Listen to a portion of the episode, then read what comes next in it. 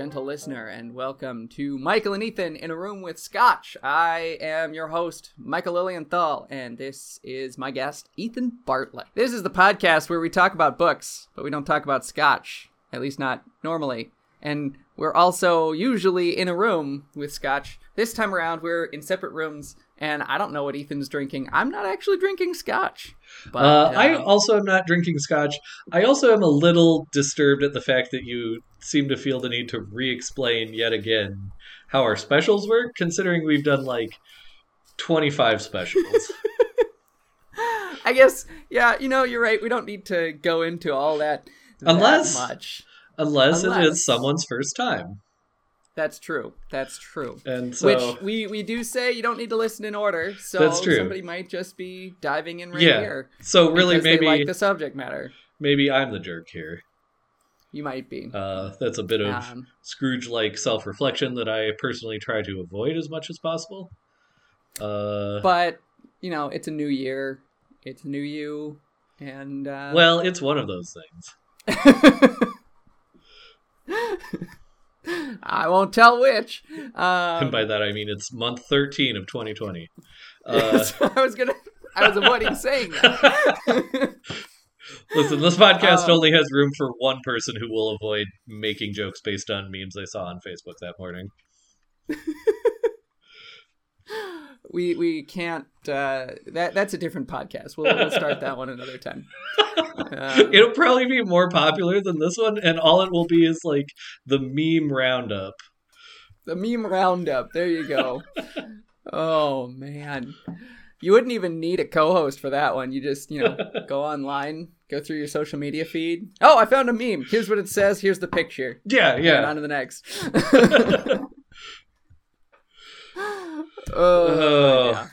That Oh sounds like gosh. such a terrible idea. It's wonderful. It, but it also Um, sounds like an idea that would like get like like more downloads than this podcast. it might. And I'm saying that just. not as a good thing, just as a fact. It's, it, yeah, yeah. There's there's no moral weight behind that. Just it's a thing. Anyway, that's not what this podcast is. We're talking That's about correct. books. And actually, in this one, we're talking about a special sort of book and a specific book. Uh, we're talking about the comic book. Wait, uh, what the- is a comic book? a comic book? I'm not going into this. It's Okay. basically a meme, but a lot of them strung together in pages. Um, I'm so mad at you for that. Uh, mostly for how hard I laughed. Um, thank you. Um, yes. What comic book are comic we book- talking about, Michael? It is Neil Gaiman's The Sandman, number 19, A Midsummer Night's, Gre- Night's Dream, which is um, within the, the larger volume of Dream Country. Is that uh, volume 3, I think? It you is- By the collected editions? Yeah, and as far as I know, the collected editions have gone through different printings, but they're all pretty uniform as far as volume numbering. So, hmm um, if you don't find this as a you know one issue comic, it should be should be issue like the third chapter, I think. Yes, the third chapter of volume three of the ten volume like original complete Sandman. Awesome.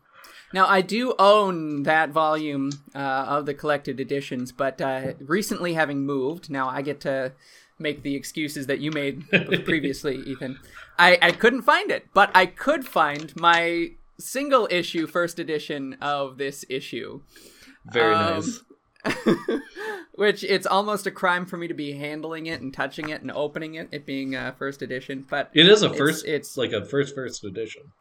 Oh yes, absolutely, Wow. from uh, 19, September of 1990. Well, number 19. Would you like to know how much it cost when it first came out?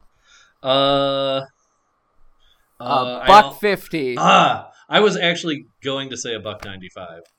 nice. Um, yeah. No, I was. I also wanted to say uh, to the gentle listener that unfortunately you heard it here. Uh, Michael's fortune that he was going to make one day selling off this mint condition uh, first edition of Dream Country. It's we we now have documented evidence that uh, that is not mint condition because Michael's oily, oily fingers have touched it. They're so oily and moist. Um, Woof, woof. It's, Uh, it's not yeah. always that I hear something real time and think, "Wow, I'm going to cut that out of the podcast." yes, it is. Um, Yeah, and usually I don't. I'm just, I, I just want everyone to know the sacrifices I'm willing to make for this podcast. That's So, fair. That's fair. um, This doesn't get them to pretty donate cool to the to see this as like a time capsule. Like the the inside, the inside cover is advertising the movie Darkman. Um, Oh, I didn't see So- it. Show it back to the camera so me and the gentle listener can see it. oh, there, there you go, there you go. Yes, take a look. Dark Wow. Man, the movie, rated R. I have never Um, even heard of that movie. Uh, I understand it's a cult classic. I haven't Sure. ever seen it. Um, yeah. But yeah, no, that is that is sort of fun when you get like it's like I'm sure this was like all over you know, ads for this movie were all over TV and and hmm maybe even in like some previews to VHS tapes. Uh Oh, probably. And and which is like a sentence I've said and lost us our entire uh, Generation Z following that we definitely had. But Right. um, it also on the back uh, a- advertises a Lynx game system and Oh points gosh. out how it's better than a Game Boy. so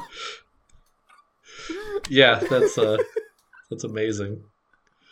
it's wonderful. Oh, okay, and and like the headline for the gentle listener who. Um, I know I fooled you, Michael, but they can't see the visual aid you're you're giving them. What? Yeah, I know.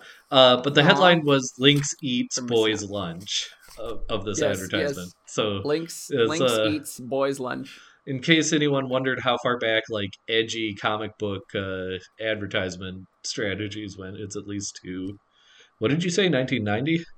1990. Yeah, September. Well, the publication date on it is September of 1990. yeah. I'm not sure when comic books started releasing, like two months prior to their publication date. Oh, yeah, that's a good so point.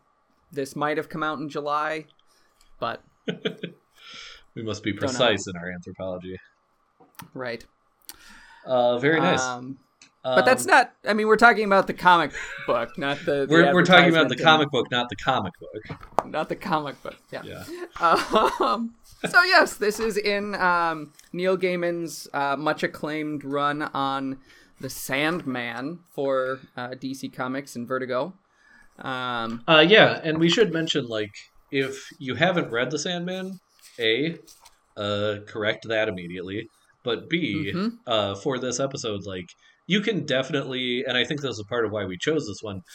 You can just read this issue uh, oh, with yeah. no context and pretty Absolutely. pretty basically understand everything that's that's happening. Mm-hmm.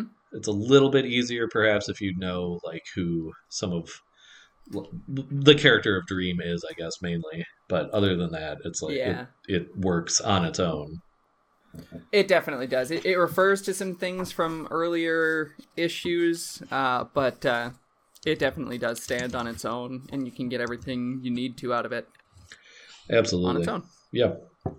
So uh, I think this was actually your idea to, um, to do this issue of this comic as a special for Michael and Ethan.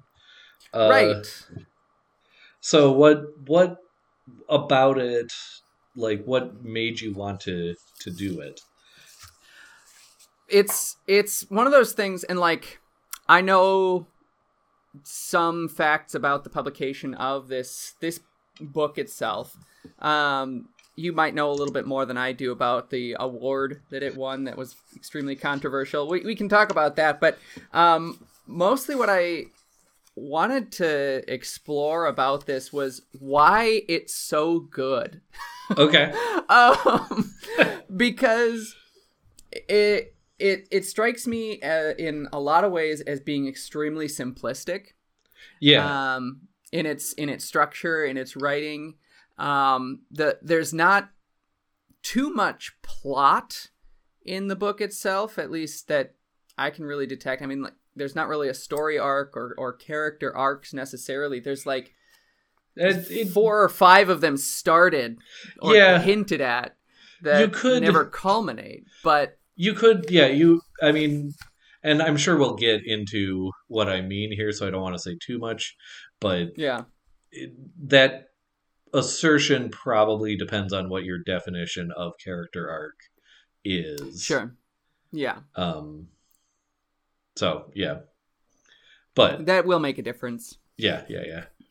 Because because there are a couple that I would argue that there are uh, complete character arcs in this, or um, uh, you know, if if you think of a character arc throughout a series as like a series of arcs rather than one single Mhm. arc, like a a small arc occurs, I think, for at least a couple of characters in this. Sure, Um, sure.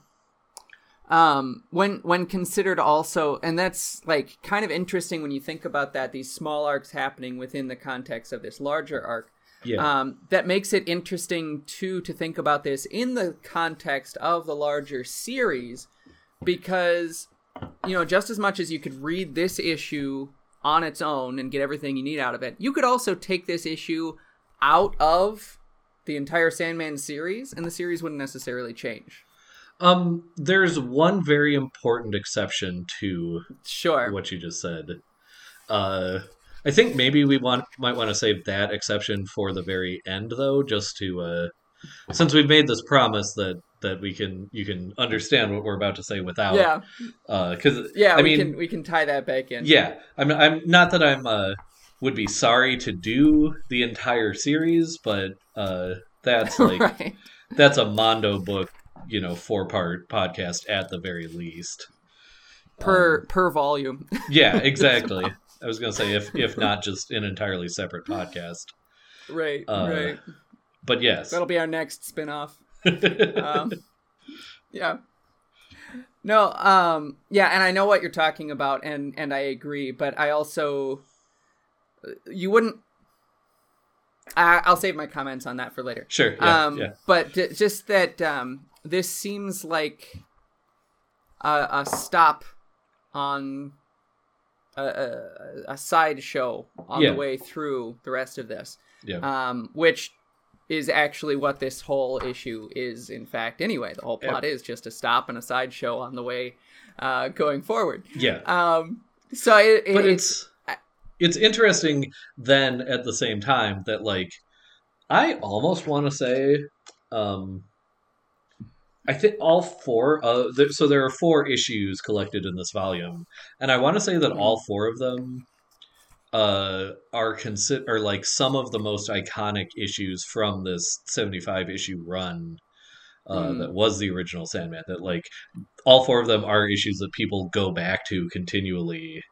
Um, mhm. Just the, as far as influence and, and reference go, um, and I don't think the two are mutually contradictory necessarily. But I, I think it's interesting that you're right. Like uh, with maybe that one exception, you could pull this issue out of the. You could make it a 74 issue run, and not lose Mhm. very much, at least in terms of plot. Um, right. I guess plot mainly, because you'd Mhm. I would argue you'd lose a lot in essentially every other way. Yes, absolutely. There, there's so much richness in this uh, that does give you insight into the character of the Sandman, um, and also lead to the conclusion of that as well. Um, Sure. that you would you would feel the loss if it weren't there um, but plot wise it's not necessary Yeah. um, which is that's that's what i think is is my question and my curiosity about all this is that plot wise it's it's virtually meaningless but it's so rich yeah. Yeah. and Um. Definitely. So something that just occurred to me, uh, Yeah. is that we never told the gentle listener what we were drinking. oh hey yeah what are you drinking ethan Uh, I was gonna say we could save it to the end, or we could like use this as our pivot point to get into the meat of the the story itself. let's next. let's do that let's let's pair our drinks with the meat of the story Um. Oh. Oh. I like that. Thank uh, you. I'm a little mad at you for how much I like that. Um, one day, one day, like 150 years in the future, some grad student is going to do like a deep dive on us getting mad at each other every time we like make each other laugh. Uh, and yes, yeah. Anyway, and also at authors every time that they're brilliant. Um, right, right. Uh, anyway, I am drinking uh, something called a drink called a Vesper. Have you heard of a Vesper, Michael? It sounds familiar, but tell me about it. Uh, so it is, as I understand, it is the original James Bond drink. Um, oh. It's the drink that he oh. drinks in the very first novel, which I can't remember, uh, Casino Royale, I think. Um, ah, yes. I, I have not read Casino Royale, but uh, or it's or else it's in one of the other early ones. Um, so of so everyone thinks of James Bond as drinking a martini, right? Like that's the classic mm-hmm. uh, one. But in in the original uh, original books, he drinks a drink called a Vesper, um, which is a variation on a martini. So a Vesper has a bunch of gin, a small amount of vodka, and then an even smaller amount of um, a, a French fortified wine, uh, quinine imbued drink called Lillet Blanc. To uh, oh. and a person used to English, it, it would look like Lillet Blanc or Lillet Blanc. Mm-hmm. Um, and Lillet is a, a for like I say, it's a fortified like white wine. It's it's as a wine goes, it's very strong. Uh, but it kind of replaces the vermouth, which is obviously another fortified wine. Um, so it sweetened things just a little bit, and then supposedly the vodka is in there to like smooth out the angry notes in the gin. Mm-hmm. Um, and so it is a very strong drink. Yeah, uh, like it's it's you know three and a half ounces, and three of them are like your hard liquors. Um, but like the the way that all three of those ingredients sort of play together, it smooths everything out a great deal. So you you know that you're drinking something strong, but you don't necessarily like it doesn't feel like a a pine tree is attacking the back of your throat. Um, Good. And it is a it's the only variation on a martini that I personally have ever enjoyed. Um, so I don't know if it was you know sort of a British leaning thing, and Neil Gaiman is is British in his origins, if that was in my yeah. mind or or what. But um, it's it's one of my favorite drinks. Uh, it's not to cool. be to be uh, taken lightly, but it's it's uh, mm-hmm. very good if you're in the mood for a good a good you know stiff British style drink. Nice. What are you drinking, um, Michael? Well, I kind of went uh, old fashioned ish. Um, but uh, I wanted it to have a little bit more of a, a meaty sort of flavor to it. So instead mm. of the sugar, I used honey um, and uh, used brandy for the, the liquor base. okay. Um, and which which is a, a very nice syrupy warm thing. Um, that's just mm, it's cozy. I like it. Did you um, uh, use a bitters in it or? Yes, yes, I used the the the bitters that uh, that you gave me, nice. Ethan, that has been serving me so very well. uh, the the bitter truth, um, own decanter, Jerry Thomas bitters. Yes, that sounds that actually sounds really lovely. It is lovely. It is. Did you uh did you thin out the honey at all, or did you just uh? Just honey mixed in. Okay, just incorporate Not a ton of honey. Sure. Um, if it were too much, it would be too much. Absolutely. Um, I just I always worry about honey because I feel like it it, it sinks to the bottom of the glass. Like I have to mm-hmm. stir it real well to incorporate it. But I admire a, a good use of of honey. Mm-hmm. Mm-hmm. it's it's good when it works well. Right. Yeah. Absolutely. Very nice. Mm-hmm. Okay.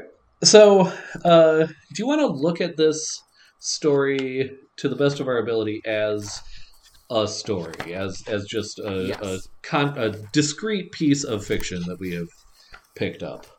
Mm-hmm. Um, do you do, did you want to start us off or? Yeah, sure. Um, well, it it, it starts out with the the, the William Shakespeare, um, which is his name revealed you oh, hear oh, that's Will. a really good question. You hear um, his name Will is called in like the third panel after you've seen the date, June twenty third, fifteen ninety three. Yeah. and they're talking about a play, so you could you could figure it out, especially if you've read the early ones. But then the first one who says Shakespeare is Morpheus' dream on uh, page two. Yeah, that's a really Ah. good. Um, yeah, because uh, some of us on this podcast, and by that I perhaps mean hundred percent of us, are obsessed enough with with Shakespeare that uh, you get to that first page and it's uh, fifteen ninety three. Um, you hear Hamnet knowing that that's Shakespeare's son, uh, Mhm. and then you hear him being called Will, and you see Yep. a man in you know in the in the panel you see a man with a with sort of a high forehead and uh, uh, male Yep. pattern baldness, and you know exactly what's happening. Mhm. Um, but it's but it's- like it's deliberately written so that the reveal doesn't come until page two. yeah, it's Um, it's uh it's almost subliminal up to that point. Mm-hmm. Mm-hmm. Like it, it's enough so that you know nerds like us can get it, um, but you might even get more of that uh, wow factor if you didn't know that much going in. Yeah, Um, yeah. though I have So- to go ahead. Go ahead. Well, I, I, I wanted to to point out the um, uh, pages two and three, the way those two pages are, are put together. Mhm. Um, not just not the the visuals necessarily, but the conversation that's happening because you find out that they're going to perform this play, and it's one that uh, Dream has uh, commissioned. Uh, but then you hear Richard Burbage, the the leading man, uh, kind of denigrating it a little bit. But you hear Yeah. that after Shakespeare himself has says it's the best that I have written to this date, and then uh, Burbage says uh, this barbarous farrago of fairy tale hodgepodge is a mere crowd pleaser at best. Yes. Um, so it, but like if you are a Shakespeare enthusiast, you do know Midsummer Night's Dream as one of the greatest. right. Um, and so you're you're immediately maybe um, inclined against Burbage's uh, opinion here.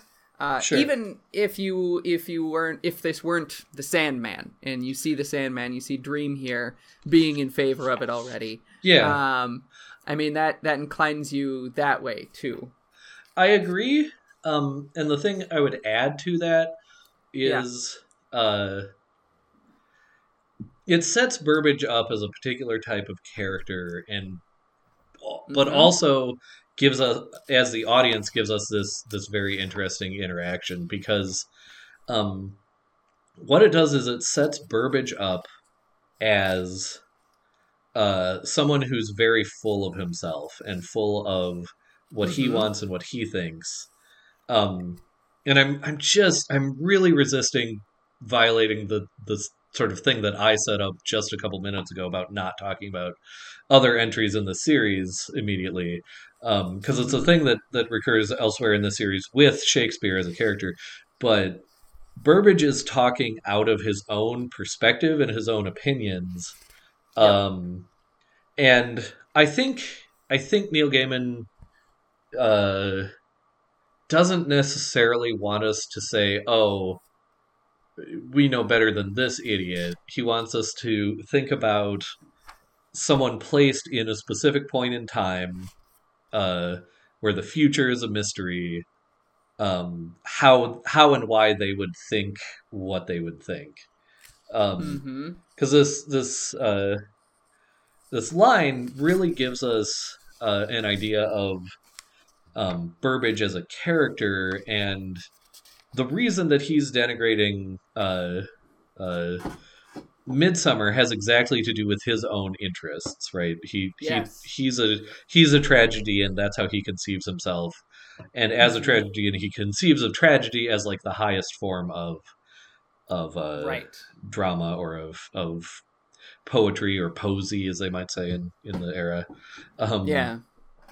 and uh, it's it's very much of you. It, it, it's to talk about like narrow-mindedness, but of the of the reasons that narrow-mindedness exists. They're not necessarily Mm-hmm. because you made a choice to be stupid. They're because you uh, uh, because of your situation and your self interest, you Mhm. focus on certain things that maybe are not the focus of a character like Dream or a character like Will, who you know, one of whom uh, runs the the dreams and stories of of uh, the multiverse, and the other of whom is like one of the greatest storytellers of all time.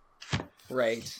Uh, Yeah, well, and it's interesting too that you point out that um, Burbage's opinion is based on his own self-interest because um, he doesn't see the value in this play because it's not for him or about him, as Yeah. opposed to Dream and the fairies that we're going to see. It's about them, and page after page. Uh, these these fairies are like, hey, that's supposed to be you, or hey, that's me. Um, like Peaseblossom is one of them. Hey, did they say Peaseblossom? That's my name. Um, right. and um, the uh, the the self interest of it does make a difference, but Right. it's also something that um, reveals maybe. Well, it, it, it, it reveals one of Neil Gaiman's famous or favorite uh, sort of tropes, that being um, the reality of fairy tales and, and stories Yeah. and how these things are real. Um, and, well, and and even that is that idea of self interest among the fairies or, Yeah. or self recognition is then of course problematized because uh you know at one point like you have in the fairy commentators um which we have to have to talk for a second about uh a play in which in, in midsummer Mhm. itself there is of course a play and the Yep. characters in the play midsummer comment on the play in midsummer and in this comic which is like one of neil gaiman's like infuriatingly simple but Mhm. brilliant you know things that he does the people you, you have a play in a play in a comic um, and the people in the comic are commenting on the play that the people and then the people in the play are commenting on play and now we're in a podcast commenting on the comic, commenting on the play, commenting on the play. Exactly. So really, we are the highest form of a, a, a comment here, is what we're saying. Um, Tell other people talk about the podcast. um, but so you, but you have this this like recurring thing with the fairies commenting on the action of the play, and even they go through character arcs. Might be too big of a of a term, but they certainly have their changes and they understand it in different ways. Um, and uh, even though I'm just, I just read it literally half an hour before we recorded this. Uh, Mhm. I'm now not finding the exact page I want, but um, at one point, one of the other fairies tells Peaseblossom, "No, it isn't you." Uh, Right. like Peaseblossom says, "It's me," and they say, "No, it isn't you," uh, which links up with a few other lines throughout the piece, but uh, turns into this comment on the different levels of reality that are happening. Um, Mhm. And it's it's to say that no, just because Will stole your name for a character doesn't mean that character is you. Um, but also the the idea that your name has been used to tell a certain type of truth, but the truth is not that this is who you are. This is just Right. you know it, the most obvious connection becomes the most like surface level thing uh about it like like or, or the most obvious connection from a, a, a fairy in the story to a fairy in the play becomes the least interesting the least uh truthful thing about it Mm-hmm. Yeah. Um, that's on page 18 where that, uh, Oh, thank you. that happens. Um, Though, of course it's kind of the yeah, culmination of Blossom. like Do you hear that, of the- Peaseblossom? That's meant to be me, that is. Yeah. It's a culmination of of this conversation that's been going on between these these fairy spectators. Yeah. Where they're they're kind of like they're they're getting it now. Um, Yeah. There was a conversation about like, well, what is this? Is uh, did they bring us here for for a meal? Um, Right. what what's going on? And then um, this this one with the donkey's head um, who has a comment. What's so funny about having a donkey's head? right. um, uh, is is the one who here says, "No, it isn't you, Peaseblossom. Be quiet, because you know this fairy now is caught up in the story." Um, and that's kind of the the progression that you see Right. in this. The fairy is getting more and more into it. They talk about it, I think, a lot more earlier on, but then they get more invested. Um, was there objections between um, um, the king and queen? Um, was that part of it? I can't remember. Uh, I mean, the king and queen sort of, sort of, and Dream himself have sort of a separate dialogue, Sure. I guess. Um, Kind of a higher dialogue. yeah, um, they're they're talking about more things that are going on. Um, yeah, uh, and and they're they're specifically interested because the, um, I guess the one bit of setup you wouldn't necessarily get out of just issue 19 and, and no other context is the idea of who Dream is.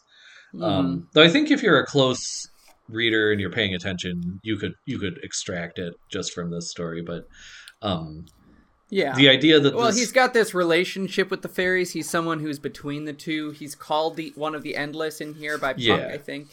Um, yeah, but but I think at least from just just this just issue 19, you could extract that he's you know the Lord of Dreams, like they call him Right. Morpheus. They, they you get there, uh, and so their conversation is about why he um, created this play or or uh, whatever facilitated the creation of this play in the first place. right. Um, which yeah, is like, and it, it he's he they they have a con- this conversation about truth near the end. yes, Um, that uh, Oberon uh, says, "We thank you, Shaper, but this diversion, although pleasant, is not true. Things never happened thus." Right, Uh, and that's when Morpheus says, "Oh, but it is true. Things need not have happened to be true. Tales and dreams are the shadow truths that will endure when mere facts are dust and ashes and forgot." Um, which, you know, d- to broaden it out to the rest of the, the the series, I mean, he's one of the endless. So Right. this idea of dream being endless and story being part of dream being endless, but uh, uh, it, it connects with these characters of the fairies too, who are withdrawing from the mortal world more and more. Um, they are separated Well, into their own place, and the the implication from this one is specifically that they have withdrawn. Period. mhm. And this this performance is, Yeah. is them sort of. It's almost a, only '90s kids will understand. Like it's a nostalgia trip for them. In Yeah, a certain yeah. Um. Yeah, and uh, the, you know that that scope, uh, the idea of scope and thinking in terms of vast scope is, of course, one of the um, very much recurring themes of of uh, Mhm. um, of the Sandman saga as a whole.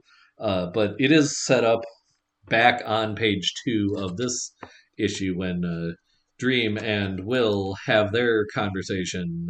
Um, right when when they meet as the as the troop is sort of rolling in and setting up and uh dream says or will says that that the place that they've chosen is a an odd place for um uh for a theatrical performance. And dream says odd? Wendell's mound was a theater before your race came to this island.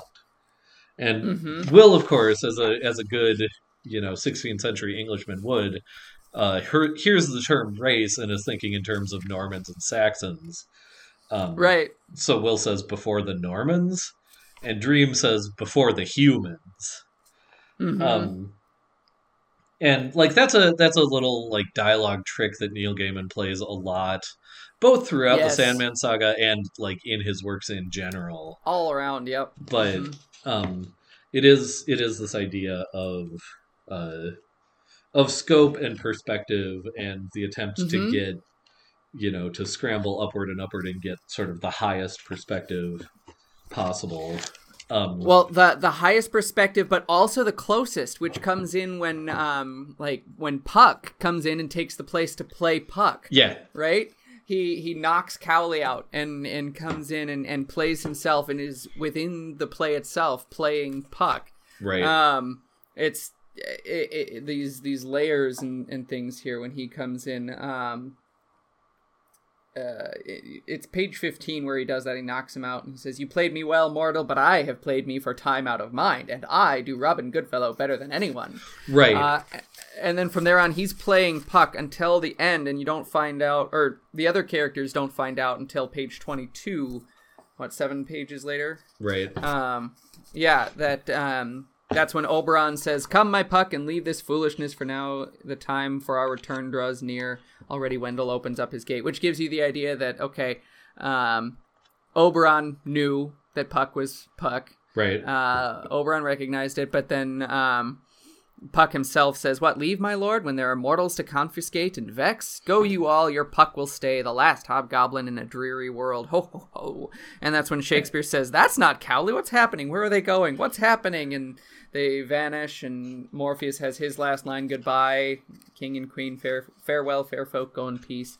And then you get this full page of Puck's monologue, right. uh, which is Puck's monologue from the end of Midsummer Night's Dream Yeah. um, just put into the mouth of the real Puck. So again, it's it's Puck being really close in. It's it's that perspective, but coming right back into the text.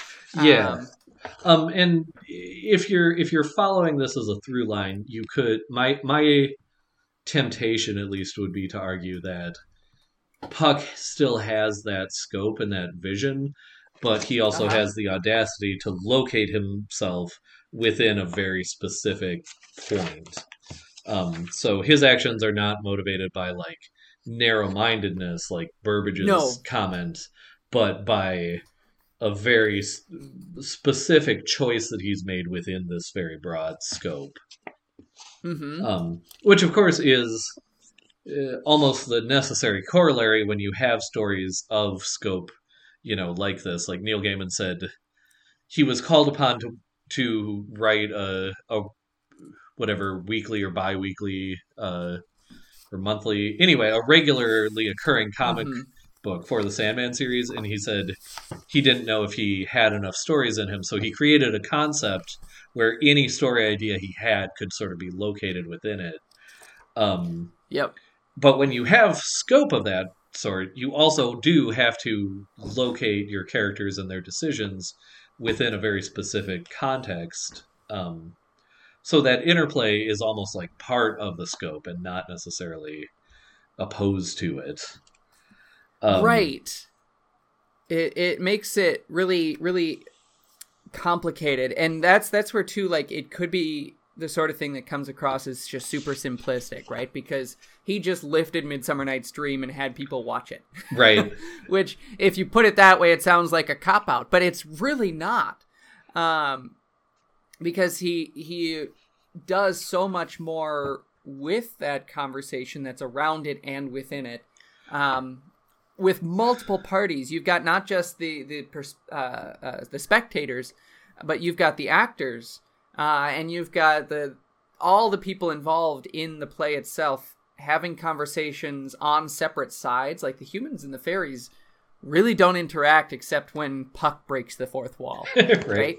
Um, the in the opposite direction that he's supposed to, you know Right. um, breaking that convention and coming in and, and taking the stage. Um, but that's that's Puck's character, right? The trickster Absolutely. But then sort of guy. Even to support that even more, uh, that page 23 that you mentioned a couple minutes ago, um, he is like the Mhm. fairies have gone home. Yep. Um, if you if you interpolate the very next page, uh, presumably Will and his company are asleep. Um, Puck's Who's he talking to? yeah, exactly. He's facing us in most of those frames. exactly. Um, I would also like to point out while we're here, uh, so you got the splash page on page five where Wendell opens his mound and the, the fairies come through. Um, and of course that's where like the the credits occur uh, the Yep. title title and credits. Um, if you're paying close attention, you'll notice under a Midsummer Night's Dream you have written by Neil Gaiman with Uh-huh. additional material taken from the play by William Shakespeare. So yes. Gaiman has We, we either should we should at this point call out the artist too, Charles. Oh, yes. I- I- because I, I want to do that, but I wanted to just mention yeah, Gaiman either has the audacity or the humility to credit Shakespeare as his co-writer. and I suspect it's a dash of both. Yeah. Um, uh, yes. But yes, Charles Wonderful. Charles Vess. Um, Charles Vess also- does excellent, excellent artwork in here.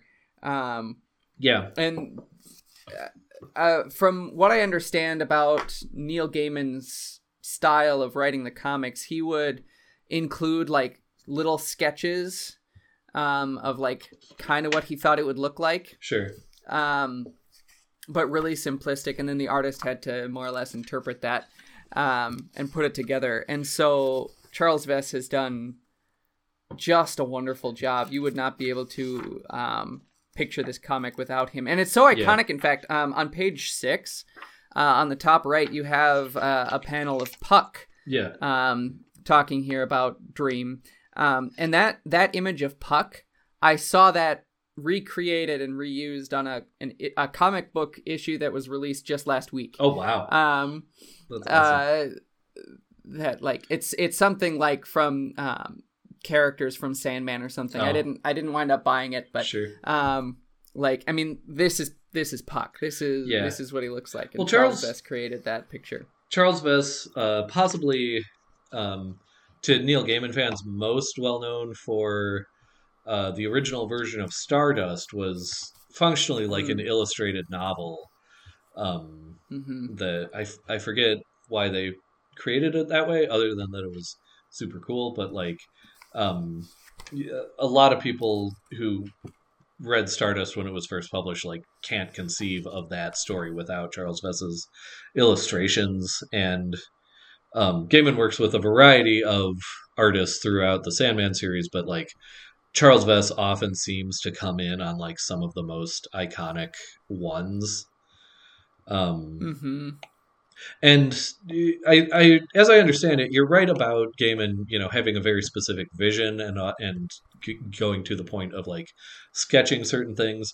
But he's also pretty well known, um, as I understand it, for uh, like trying to work with his artists and say like what's something that you have always wanted to draw or what's something you feel like you excel at drawing um and trying to sort of like highlight that as well. Um so that's interesting. Uh yeah. well we're on wendell's mound also um i think hmm I don't want to assert too much like academically, but Wendell's Mound is a real place, and um, if you're on page five, the the panel in the upper left, the very first one before Wendell opens his gate, um, that's more or less how this place looks. It's it's uh, sometimes known as the Long Man um, hmm in uh, and it's in Sussex where where they say at one point that they're uh, performing this play. Um, Yep.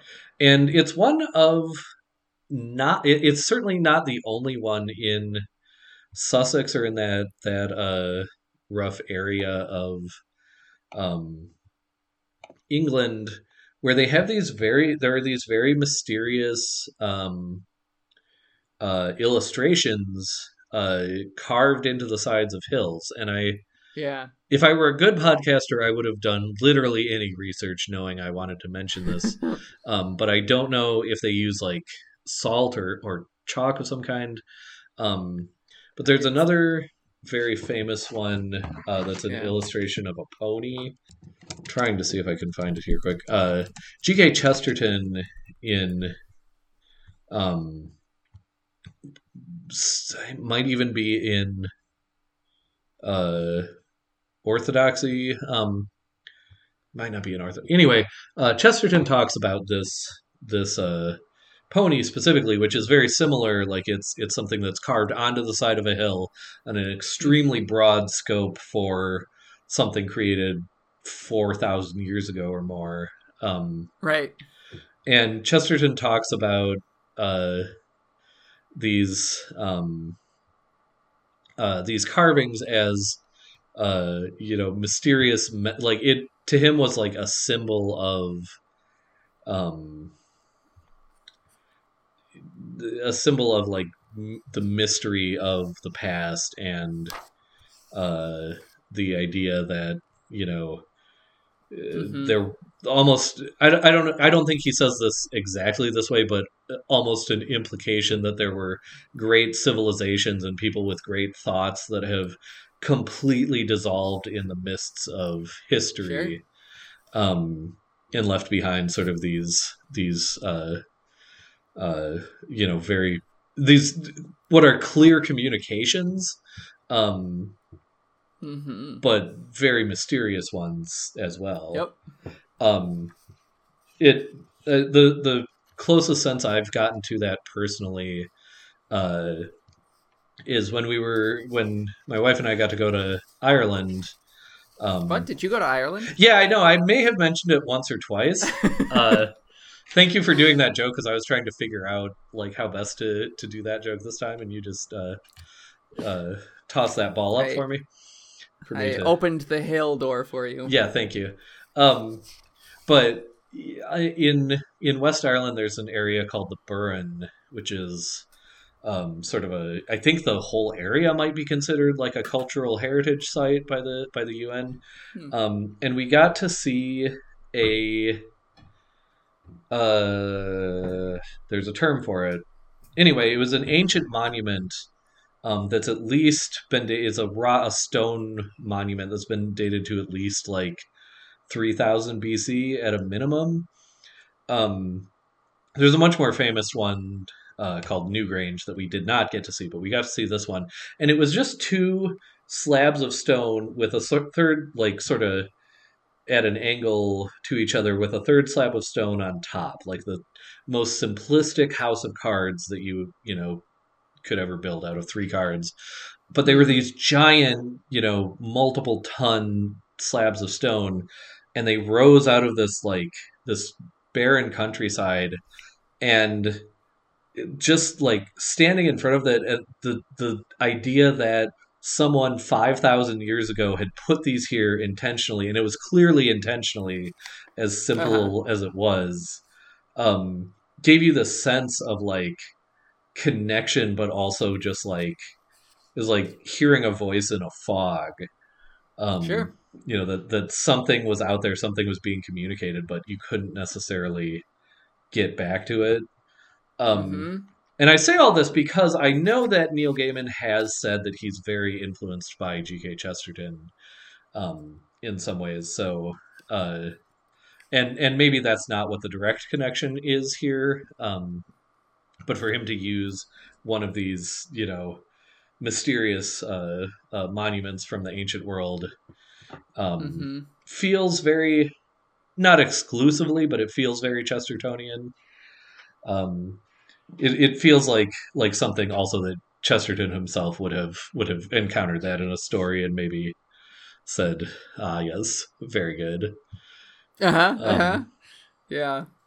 Well, and it's it's exactly in Neil Gaiman's character to take those sorts of things and say, well, fairies. Yeah, Um, it's because it's yeah, it is one of those very s- almost almost simplistic seeming fantasy devices to just say, "Well, this thing's there. What if it moved? And if it moved, it would obviously Mhm. open a portal to fairy." Like it's right. it's so close to the real world and so like fantastic and mysterious at the same time. Well, that's that's something. I mean, you think of like American Gods and Mhm. um, oh, what else? Uh, there was something else I was thinking of that Neil Gaiman has done where it's it, it seems just so utterly simplistic to do that, Yeah, which is why I think in a lot of ways nobody has done that, right, but Neil Gaiman did. right. and and we're we're the better for it. Um, that that he's put these things out there and Yeah. kind of shown. I, I I I don't.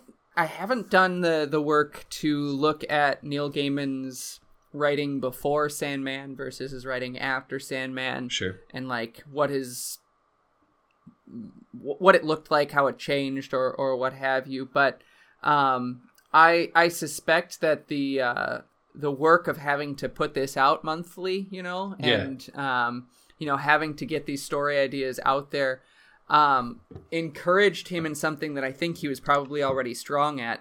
Uh, of just saying, well, my imagination is taking me here, so that's what I'm gonna do Right. um he he's very good at showing just like there's nothing wrong with your imagination let it do what it wants to do um Right. Um. Yeah. Uh. Though also another. While we're talking about sort of how how good he is at creating fantastic things out of like elements that do exist in the real world. Um. mhm. The use of Shakespeare, like Shakespearean biography in this story, um, all by itself is probably something we could do an entire podcast on. oh Um, definitely between uh the and and what I alluded to earlier about there being story arcs. His son, Shakespeare's son Hamnet, is like hmm if I was going to argue that there is an actual character arc in this piece, he's he's who I would argue about. Um, sure but Gaiman has written this in such a way that all of the facts and the references in this story, if you know Shakespeare's biography, if you've read one or as the nerdiest of us have multiple biographies of Shakespeare, um, no, nothing in the story really contradicts any of that. Um, yeah to the point that on the very last page, as Shakespeare is kind of uh, yet again dismissing Hamnet's uh, attempts to bond with him, um, Shakespeare Mhm. says, "You must practice your handwriting. Perhaps you could write a letter to your mother or to Judith." Um, uh-huh and only reference to Judith Shakespeare in in this whole story, who of course was uh, Shakespeare's oldest, I believe, oldest child. Um, certainly a so. daughter who would have been older than Hamnet. So it's just like yeah if you're a, a Shakespeare, you know, scholar or Shakespeare nerd, and you're just like really trolling this text for mistakes, hmm because of course the only thing you want from a comic book where Shakespeare plays Midsummer Night's Dream for the actual fairy court is historical accuracy. Um, right But as much as I make that joke, if that's what you wanted, you'd get it. Um, uh-huh the the wildest. you're not gonna find it find any inaccuracies in here Yeah, the the the stretchiest thing is the idea that Hamnet came along with them um, Yep. on their tour, which I don't think there's probably any support for, but I doubt that. but you'll... you could argue that it's there and Yeah. you'd have a hard time arguing that he would never have exactly, yeah. Um, so yeah, that's that's just like, just I don't know, something about that just is awe-inspiring to me. yeah Um, Um. Yeah, no, I, I appreciate that, and like it, the it ends with just a text panel, um, that you know you might see at the end of a, a biopic sort of thing too. Right. Hamnet di- Hamnet Shakespeare died in 1596, aged 11, so three years after this. Which that itself, I don't think it has necessarily any bearing on the story itself. Well- it just adds some richness to it. It it is Um, a yet another historically accurate, um, Right. You know, detail to include, but and that's because you're right. This is very biopic uh, tropes going on here, and hmm um, I assume that's intentional to sort of highlight the fact that yeah, this wasn't a plot one. This was just a a Right. biography one. Um, But, but then it's immediately followed by Robin Goodfellow's present whereabouts are unknown. Absolutely, and also Um, uh, uh, the the thing I've always taken from this, and and uh, um, I, I, I'm interested in in whether you got here at all or not. Uh, any anyone who's read a basic biography of Shakespeare knows that Hamnet died in 1596. Um, Yep. The thing I took from this is, did he die, or did he just go join? You know, did he? Join Be- the fairies. yeah, did he become? Uh huh. to quote Midsummer Night's Dream, uh, you know, Titania's little Indian boy.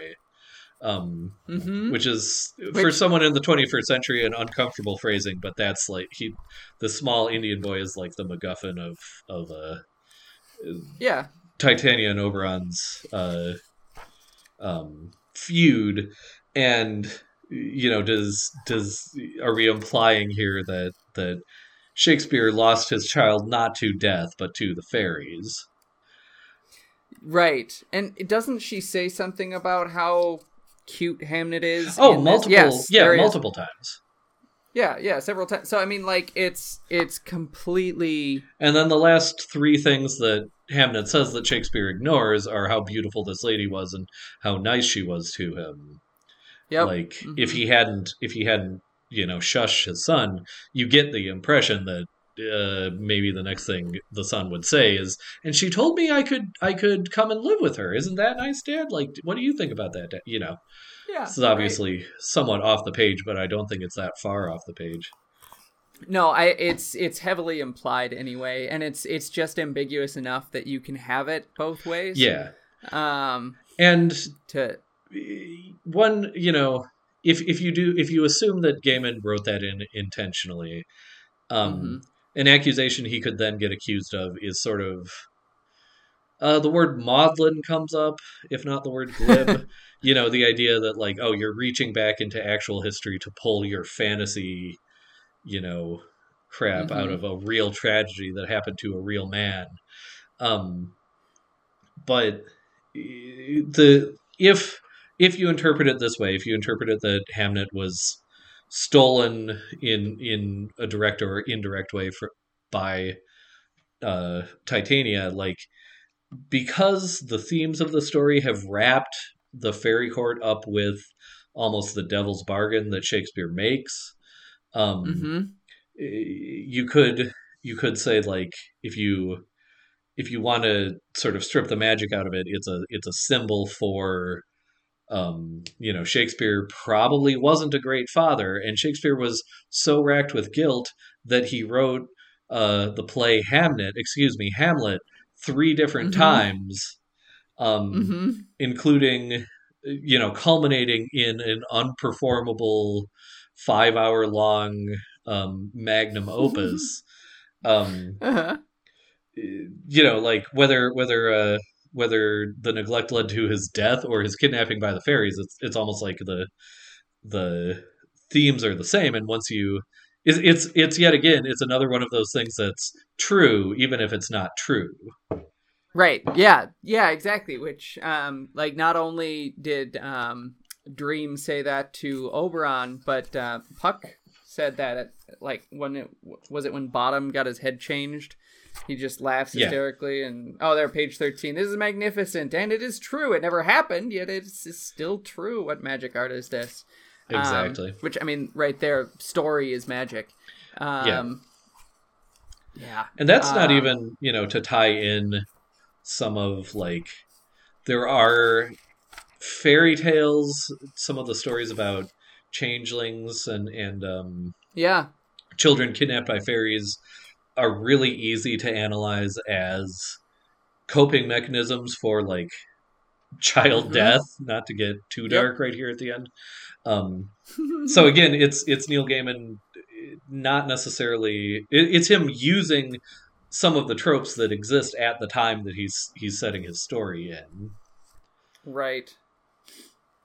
Yeah. um Um, yeah but I, I I don't know if you have more specifically to talk about here. I had one more um question that I wanted to ask. uh i you've something else.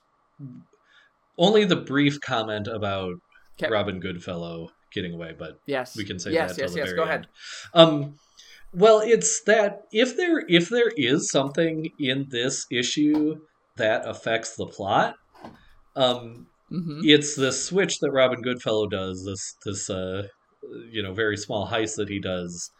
Um, that as I it's been a few years since I reread you know this series for probably the fourth time or whatever. Um, as I remember, Robin Goodfellow doesn't show up for another like five to six more volumes. Um, but then Oh, yeah. he becomes a very key element of the climax of the series. Mhm. Which, for context, this is volume three. The climax is in volume nine. Um, yep. so that's and and that's really all I wanted to say as far as like there is one plot thing that this story does, and you could have done it in another story, but Gaiman Sure. chose to do it here. And again, talking about scope, the the scope of the series is such that another 45 50 issues go by until if you don't remember the the action of this issue you might be at least slightly confused about what's going on um, Yeah. Very true. and that's that's uh, you know you know me i'm nothing if not pedantic and uh that's to pedantically drive home the point that there's one exception to the idea that the plot of this story doesn't matter to the series as a whole Yeah. so uh that yeah that's really all i all i have left to say that wouldn't take us Sure. you know on another entire podcast episode Right. Um, and to to avoid that, I want to ask this this last question, but I want you to keep the answer very very brief. So rein it in. uh Um, no promises but go on Can you give us just the briefest details on the controversy over the award that this Oh. story won? Yeah, um, that is the one thing I would have texted you later tonight and been like, I forgot to say. Um, Yep. So thank you. You're Um, welcome. That's what I'm yes. for. So this story was nominated for the World Fantasy Award for like whatever year that it came out. Um, 1990. I, I assume the award ceremony would have been in '91, but Ah, some, somewhere in there. Um, and so, as I understand it, again, something I could have researched if I was a good podcast host or guest. Um, as I understand it, the World Fantasy Award category was for like best short story, and never before had a a, a comic book of any kind of graphic story been Mhm. nominated for that award. Um, but that year, this exact issue of Sandman was so popular, and I don't know how the nomination processes work, but it got itself nominated and won in that category. Um, hmm but there was basically a big controversy um, because basically no one had ever said before that you couldn't nominate a comic book, but no one had said before that you could, and those were the two sides of the controversy, basically. Um, Yep. So, as I understand it, the World Fantasy Award they they clarified uh, their their definitions after that. Um, to hmm not include graphic graphic novels or graphic uh, stories. Um, hmm so that's in a nutshell. and, You know, I'm sure there's a lot more detail I could go into, but in a nutshell, that's Right. that's the uh, uh, the story there, the controversy there, and in there's a famous speech that Neil Gaiman gave years ago as like a commencement address, and I want to say it was New York University for the Arts, um, that has since been made into like a little book or whatever. But he has some comment in there about like it's something about you should always try things or try the unexpected. Um, it was something about like try to do the impossible because the impossible is only like something no one's done yet, and therefore they haven't made up rules to prevent you from doing it. Um, Mhm, I'm butchering this in the paraphrase, but like to me, it was a very cool and smart, and b a very clear reference to this exact thing that he was Right. the only person who got to win this award for having written a graphic novel. right. Um, yeah.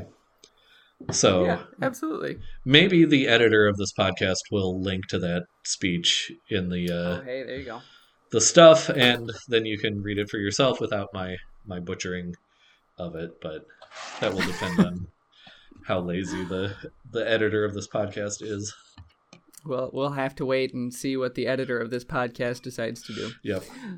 Oh, good. All right, I think that's gonna conclude uh, our discussion of uh, A Midsummer Night's Dream by Yes. Neil Gaiman with additional material by William Shakespeare, uh, illus- illustrated by Charles Vess. Um, but uh, you can dive back into uh, our regular episodes that are uh, forthcoming. Read along. Uh, give us your contact on tapestryradio.org. Go to the contact section or find us on Twitter at Room with Scotch or in the Tapestry Radio Tap House on Facebook. That's our Facebook group. You can request to join and we'll let you in unless you are Puck, but uh, you'll find a way in anyway. Um, uh, we will do your homework. We don't promise to do it well, but we condone plagiarism because it's funny. And look what uh, Neil Gaiman managed to do with it, except it's all public domain, so it's fine. Um, uh, go ahead uh, Yeah, onto our website. Don't don't start another fight Go with ahead. Neil Gaiman. Yeah, right. I've barely gotten over my trauma from accidentally starting the last one. That and by fight I mean me saying something, Neil Gaiman never hearing it, and me being ashamed forever. Anyway, go on. that's that's that's real. um, but go on to uh, tapestryradio.org slash scotchcast. You can fill out the uh, homework form there. Um, if you like this podcast, check out the other shows on the Tapestry Radio Network, like Intermission, the Backstage Drama podcast, Us Play Fiasco, the uh, Fiasco RPG Improv podcast, and Pokemon Rollout, the Pokemon Tabletop United Actual Play RPG podcast, and uh, Freddy Goes to a Podcast, the yes. uh, uh, Freddy the Pig series book discussion podcast. Which Uh, rate and review us and all these podcasts on Apple Podcasts or wherever you get them, uh, and that'll help other people find it. because the editor of this podcast is bad and lazy, we should emphasize Freddy goes to a podcast because this is the first time that will have been mentioned in our uh, It's true. feed. Um, and it's a it's just Besides the the release of of the first episode on the feed. yeah. Other than the But- first entire episode being in the feed, this will be the first mention of it. Um, but yeah, it's a Right. uh, if you like the like whole book discussion thing that we do here, uh, it's seems like a natural fit. Um, right. and right. that's And that one's even a little bit more structured than what we do here. yeah. You could probably like not even have to read the thing. Um, Yeah. Because Josiah beautifully summarizes it at the beginning. It's true. Uh, but also, you should read the thing because these books are delightful. They are. Yeah, they are. Um, so Ethan, where can they find you on the interwebs? I am at Bjartlett. Uh, my account has not been banned, but I do not really ever post on it. Um, that's at B J A R T L E T T. Uh, if you do tweet at me, I probably will see you because I I uh, check it periodically, thinking that perhaps if I have not posted, someone else will at me, which hasn't worked so far, but hope springs eternal. right. Uh, I am on Twitter and technically Instagram at E mglilenthal. Uh, kind of same thing. Tweet at me and I'll see it. I might respond. Um, I'm not terribly active on social media, but there I am. um, so yes. Uh, until next time, gentle listener, just remember it's our party, and we'll cry if I'm gonna say Morpheus makes us. He probably will too. Uh, he probably will. Yeah. So, bye. Bye.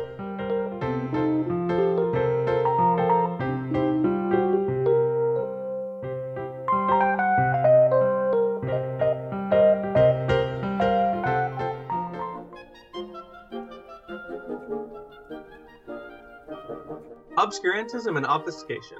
Orally observed, gentle listener. Gentle listener. Gentle listener. Gentle listener, Obviated objects of oblivion Obambulating about. offered unto you Offered unto you offered unto you In the Tapestry Radio Network. Tapestryradio.org. from our fancy to yours.